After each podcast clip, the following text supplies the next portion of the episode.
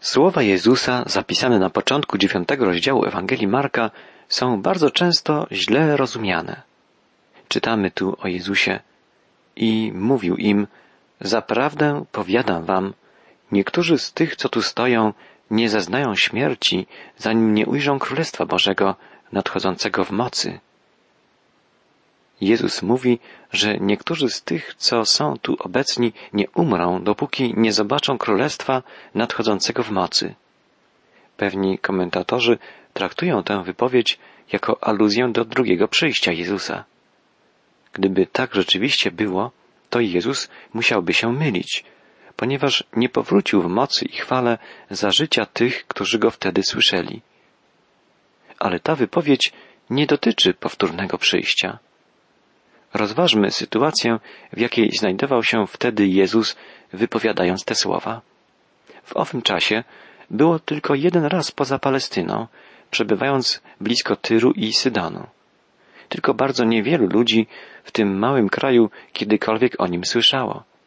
Palestyna rozciągała się zaledwie około dwieście dwadzieścia kilometrów z północy na południe i około dziewięćdziesiąt kilometrów ze wschodu na zachód. Jej ludność wynosiła wówczas około czterech milionów. Dziwne byłoby więc, gdyby Jezus mówił w terminach światowego podboju w tamtym momencie. Co gorsza, nawet w tym niewielkim kraju sprowokował Jezus wrogość przywódców ortodoksyjnych i tych, w których rękach leżała władza. Było więc jasne, że nie mógł liczyć Jezus na nic innego niż na śmierć, jako heretyk i wyrzutek. W obliczu takiej sytuacji musiało być wielu ludzi, którzy odczuwali rozpacz, sądząc, że chrześcijaństwo nie ma żadnej przyszłości i że w krótkim czasie zostanie całkowicie zniszczone, wyeliminowane ze świata. Po ludzku rozumując, ci pesymiści mieli rację. Ale zaledwie trzydzieści lat później chrześcijaństwo rozszerzyło się na Azję Mniejszą i przeniosło się do Egiptu. Chrześcijanie zyskali znaczenie w Aleksandrii. Następnie chrześcijaństwo przekroczyło morze, pojawiło się w Rzymie i w Grecji. Rozprzestrzeniło się po całym świecie, jak nie dająca się zatamować fala. Było doprawdy zdumiewająco prawdziwe to, że jeszcze w ciągu życia ludzi z tamtych czasów, wbrew wszelkim oczekiwaniom, chrześcijaństwo stało się potęgą. Jezus nie popełnił więc błędu, miał całkowitą rację. Ludzie ujrzeli moc Bożego Królestwa, zapoczątkowanego przez śmierć i powstanie z martwych Jezusa Chrystusa. Od drugiego wiersza dziewiątego rozdziału Ewangelii Marka czytamy: a po sześciu dniach wziął Jezus z sobą Piotra i Jakuba i Jana i wprowadził ich tylko samych na wysoką górę, na osobność, i przemienił się przed nimi. I szaty jego stały się tak lśniąco białe, jak ich żaden farbiarz na ziemi wybielić nie zdoła. I ukazał się im Eliasz z Mojżeszem i rozmawiali z Jezusem. A odezwawszy się, Piotr rzekł do Jezusa: mistrzu, dobrze nam tu być, rozbijmy trzy namioty, Tobie jeden i Mojżeszowi jeden i Eliaszowi jeden. Nie wiedział bowiem, co ma powiedzieć, bo ogarnął ich lęk. I powstał obłok, który ich zacienił, a z obłoku rozległ się głos: ten jest Syn, mój umiłowany, Jego słuchajcie. A nagle, rozejrzawszy się wokoło, już nikogo przy sobie nie widzieli, tylko Jezusa samego. A gdy stępował z góry, przykazał im, aby nikomu nie opowiadali o tym, co widzieli, dopóki Syn Człowieczy nie zmartwychwstanie. I zachowali to słowo u siebie, ale zastanawiali się między sobą, co to znaczy powstanie z martwych. Stajemy tu wobec okrytej zasłoną tajemnicy niezwykłej sytuacji, niezwykłego wydarzenia. Możemy jedynie podjąć próbę zrozumienia tego, co zaszło. Ewangelista Marek mówi nam, że zdarzenie to miało miejsce sześć dni po wydarzeniach w pobliżu Cezarei Filipi. Łukasz zaś pisze, że stało się to po ośmiu dniach. W obu tych relacjach nie ma sprzeczności. Ci dwaj ewangeliści mają na myśli czas, który określilibyśmy terminem około tygodnia później. Pamiątkę przemienienia pańskiego obchodzimy szóstego sierpnia. Dobrze się stało, że jest taki dzień, kiedy możemy wspominać to wspaniałe wydarzenie. Tradycyjnie utrzymuje się, że przemienienie pańskie nastąpiło na szczycie góry Tabor, ale jest to wybór niefortunny. Góra Tabor leży na południe od Galilei, a Cezarea Filipi, w okolicach której przebywał Jezus z uczniami, leży daleko na północy. Ponadto wysokość góry Tabor wynosi tylko trzysta czterdzieści metrów, a czytamy w Ewangelii o wysokim szczycie. W czasach Jezusa na górze Tabor ponadto znajdowała się twierdza. Jest więc znacznie bardziej prawdopodobne, że przemienienie Jezusa nastąpiło na górze Hermon, która ma wysokość około trzech tysięcy metrów i znajduje się bliżej Cezarei Filipi i łatwiej tam można znaleźć całkowitą samotność, ciszę. Ewangelista Marek opowiada nam, że szaty Jezusa zajaśniały. Użyte tu słowo greckie określa migotanie polerowanego złota, albo miedzi czy stali, lub też złocisty blask słońca. Kiedy zdarzenie to dobiegło końca, zaciemnił ich obłok. Jak czytamy, w myśli żydowskiej obłok zawsze związany był z obecnością Boga. To właśnie w obłoku Mojżesz spotkał Boga. To w obłoku Bóg przyszedł do przybytku Arki Przymierza. Było tęsknotą Żydów, aby w czasach przyjścia Mesjasza obłok, symbol obecności Bożej, znów wypełnił świątynię. Stąpienie obłoku jest więc formą zapowiedzi, że Mesjasz już przyszedł. Przemienienie Jezusa miało co najmniej dwojakie znaczenie. Po pierwsze, było to bardzo ważne wydarzenie dla samego Jezusa. Spotkali się z nim Mojżesz i Eliasz. Mojżesz był największym prawodawcą. Jemu naród izraelski zawdzięczał swoje prawa, które jednocześnie były prawami bożymi. Eliasz był pierwszym i największym z proroków. Zawsze spoglądano na niego jako na tego, który przyniósł ludziom głos samego Boga. Kiedy te dwie wielkie postaci spotkały się z Jezusem, oznaczało to, że Jezus jest na właściwej drodze i że jest tym, kim jest, Bożym Synem. To tak jak gdyby w tym momencie, w tej chwili, Jezus otrzymał zapewnienie, że kroczy po właściwej drodze, ponieważ cała historia opiera się na tej jednej chwili, kiedy Jezus zawiśnie na krzyżu. Na szczycie góry przemienienia Jezus upewnił się, że nie wybrał złej drogi. Ujrzał nie tylko nieuchronność, ale też ogromną potrzebę wyboru krzyża. Po drugie, było to bardzo ważne wydarzenie dla uczniów Jezusa. Jeszcze niedawno byli wstrząśnięci oświadczeniem Jezusa, że idzie do Jerozolimy, aby tam umrzeć. Wydawało im się to całkiem czymś załamującym, zaprzeczeniem tego wszystkiego, co widzieli o Mesjaszu, czego się spodziewali. Wciąż jeszcze trwali w oszołomieniu, w zakłopotaniu, nie rozumiejąc słów swego mistrza. To, co zobaczyli na górze przemienienia, dostarczyło im czegoś, czego mogli się uchwycić, nawet jeśli nie wszystko rozumieli. W pewnym sensie uczniowie stali się świadkami chwały Chrystusa, a świadek to człowiek, który najpierw widzi, a potem świadczy. Wtedy na górze przemienienia ujrzeli oni chwałę Chrystusa, zapowiedź zmartwychwstania Pana.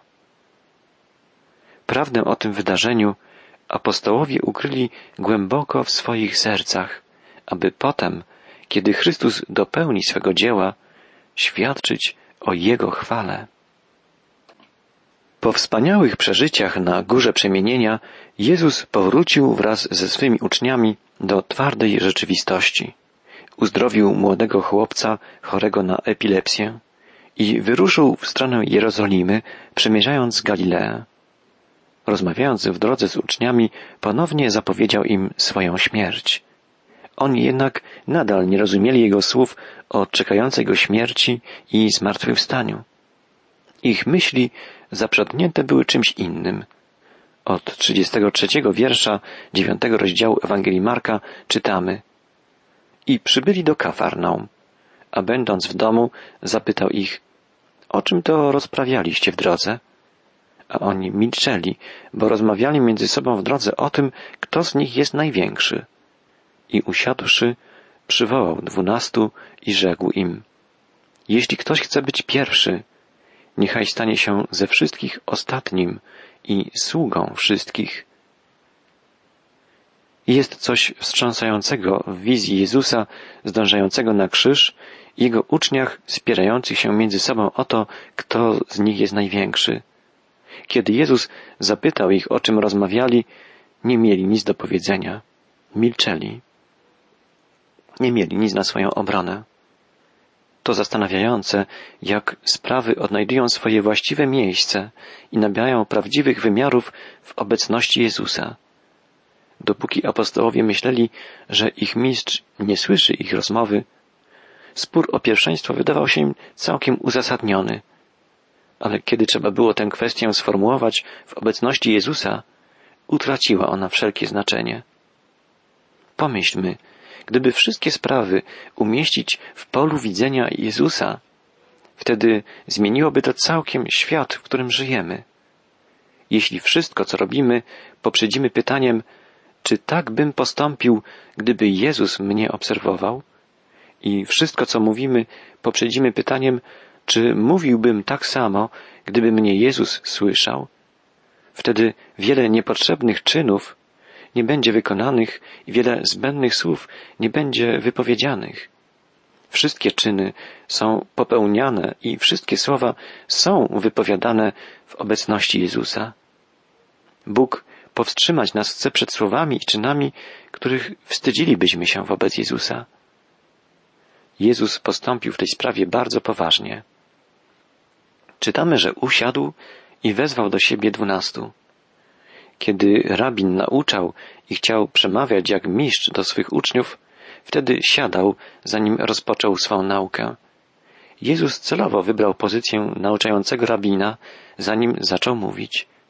Wtedy powiedział im, że jeżeli pragną wielkości w Jego Królestwie, muszą odnaleźć ją, stając się ostatnimi, a nie pierwszymi, stając się sługami wszystkich, a nie ich panami.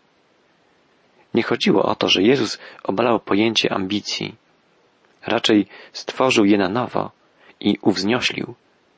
Ambicję sprawowania władzy zastąpił ambicją służby bliźniemu. Ambicję posiadania rzeczy na własność zastąpił ambicją dawania rzeczy innym. Nie jest to nierealny i idealistyczny pogląd, ale pogląd oparty na najbardziej logicznym, zdrowym rozsądku. Ludzie naprawdę wielcy, ludzie, o których pamięta się za ich wkład do rozwoju społecznego, są tymi, którzy nie pytali się, jak mogę wykorzystać państwo, społeczeństwo dla zyskania osobistego prestiżu, dla realizacji własnych ambicji, ale pytali, jak mogę spożytkować swoje własne dary i talenty, aby służyć ludziom. To jest ważniejsze pytanie. Kiedy Jezus mówił o najwyższej wielkości i wartości człowieka, którego ambicją jest służba innym, sformułował jedną z największych praktycznych zasad świata. Spójrzmy, co Jezus uczynił. Czytamy: Potem wziął małe dziecię, postawił je w pośrodku nich i wziąwszy je w ramiona, rzekł do nich: Kto by przyjął jedno z takich dziatek w imieniu moim, mnie przyjmuje. A ktokolwiek by mnie przyjął, nie mnie przyjmuje, lecz tego, który mnie posłał. Jezus wziął dziecko i postawił je między uczniami. Wiemy, że dziecko nie ma nic, żadnego, na nic żadnego wpływu. Dziecko nie może przyspieszyć osiągnięcia kariery czy powiększać prestiżu człowieka dorosłego. Dziecko nie potrafi dać nam niczego konkretnego. Jest raczej inaczej. Dziecko wiele potrzebuje. Jezus mówi więc nam, kto przyjmuje biednych, zwykłych ludzi, ludzi nie mających żadnych wpływów, bogactwa, władzy, ludzi potrzebujących, przyjmuje mnie, a nawet więcej, przyjmuje samego Boga Ojca. Dziecko jest niejako wzorem osoby potrzebującej, potrzebującej wielu rzeczy i właśnie towarzystwa takich ludzi mamy poszukiwać. W wypowiedzi Jezusa zawarte jest ostrzeżenie. Łatwo zabiegać o przyjaźń kogoś, kto może dla nas coś zrobić i czyje wpływy mogą się nam na coś przydać. Równie łatwo jest unikać towarzystwa osób, które potrzebują naszej pomocy. Łatwo zabiegać o wpływowych i możnych, a lekceważyć prostych, pokornych, zwykłych ludzi. Jezus w istocie mówi tu, że powinniśmy poszukiwać nie tych, którzy zrobią coś dla nas, ale tych, dla których my możemy coś zrobić. Postępując tak, poszukujemy bowiem obcowania z Nim. Pamiętajmy, spotykając się z tymi, którzy potrzebują pomocy, spotykamy się z Jezusem. Jezus mówi, cokolwiek uczyniliście jednemu z tych najmniejszych moich braci, mnie uczyniliście. Jeszcze jedna, niezwykle ważna dla naszego praktycznego chrześcijaństwa wypowiedź Jezusa zapisana jest w końcowej części dziewiątego rozdziału Ewangelii Marka. Czytamy. Powiedział mu Jan, nauczycielu, widzieliśmy kogoś, kto nie chodzi za nami, jak wypędzał w Twoim imieniu demony i zabranialiśmy mu, bo nie chodził z nami. Ale Jezus rzekł, nie zabraniajcie mu, ponieważ nie ma takiego, kto by dokonywał cudów w imieniu moim i mógł zaraz potem źle o mnie mówić. Bo kto nie jest przeciwko nam, ten jest z nami. Niezwykłe są te słowa Jezusa o tolerancji i o współpracy. Musimy koniecznie pamiętać, że prawda jest zawsze większa niż to sobie potrafimy wyobrazić. Nikt zapewne nie może objąć całej prawdy swoim umysłem. Podstawą tolerancji nie jest leniwa akceptacja wszystkiego. Nie jest to też uczucie powszechnej niepewności. Podstawą tolerancji jest uświadomienie sobie po prostu wielkości i dostojeństwa prawdy. Tolerancja oznacza szacunek w stosunku do wszystkich możliwych realizacji prawdy, Bożej prawdy. Trzeba ponadto pamiętać, że każdą doktrynę i każdy pogląd należy ostatecznie ocenić, biorąc pod uwagę ludzi będących wytworem tej doktryny, tej nauki. Nikt nie może w pełni potępić poglądów, które czynią człowieka dobrym. Jeśli będziemy o tym pamiętali, staniemy się mniej nietolerancyjni niż przedtem. Poza tym zawsze należy też pamiętać o jednym. Można nienawidzieć czyichś poglądów, ale nigdy nie wolno nienawidzieć samego człowieka. Możemy pragnąć eliminacji tego, czego on naucza, ale nigdy jego samego. Dalej Jezus naucza, kto by napoił was kubkiem wody w imię tego, że należycie do Chrystusa, zaprawdę powiadam wam, nie straci zapłaty swojej. A kto by zgorszył jednego z tych maluczkich, którzy wierzą, temu lepiej by było, by zawiesić na jego szyi kamień młyński, a jego wrzucić do morza. Nauka płynąca z tych słów Jezusa jest jasna, bezpośrednia i zbawienna.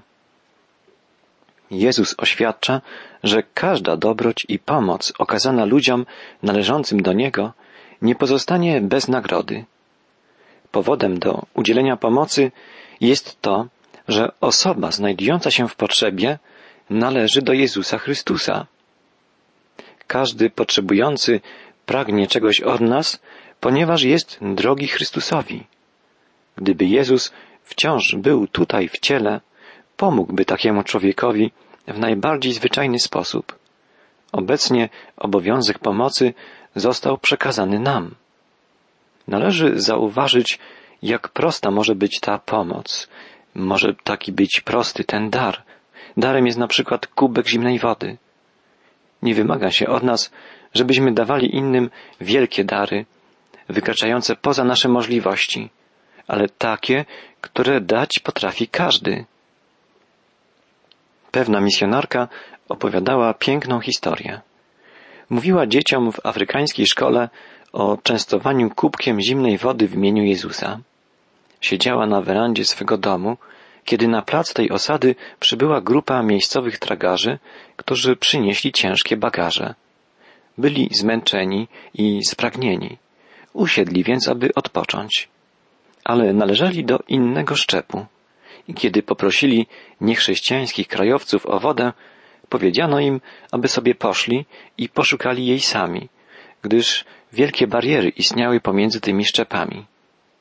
Kiedy owi tragarze siedzieli zmęczeni, ze szkoły wybiegła grupa dziewcząt. Na głowach miały dzbany z wodą. Ci ze zdziwieniem wzięli je, wypili wodę, a potem oddali naczynia. Dziewczęta przybiegły do misjonarki, mówiąc: dałyśmy spragnionym pić w imieniu Jezusa. Małe dzieci dosłownie odebrały opowiadanie misjonarki i wypełniły swój chrześcijański obowiązek. Oby więcej ludzi postępowało w taki sposób. Jezus zachęca nas, byśmy byli ludźmi pełnymi dobroci i miłości. Takimi powinniśmy być jako uczniowie Chrystusa. W zakończeniu dziewiątego rozdziału Ewangelii Marka czytamy, że powinniśmy oddziaływać w tym świecie jak sól, oczyszczająco, dobroczynnie, uzdrawiająco. Każdy z nas powinien zadać sobie pytanie, czy jestem pomocą, zachęceniem, ratunkiem dla innych, podobnie jak Jezus?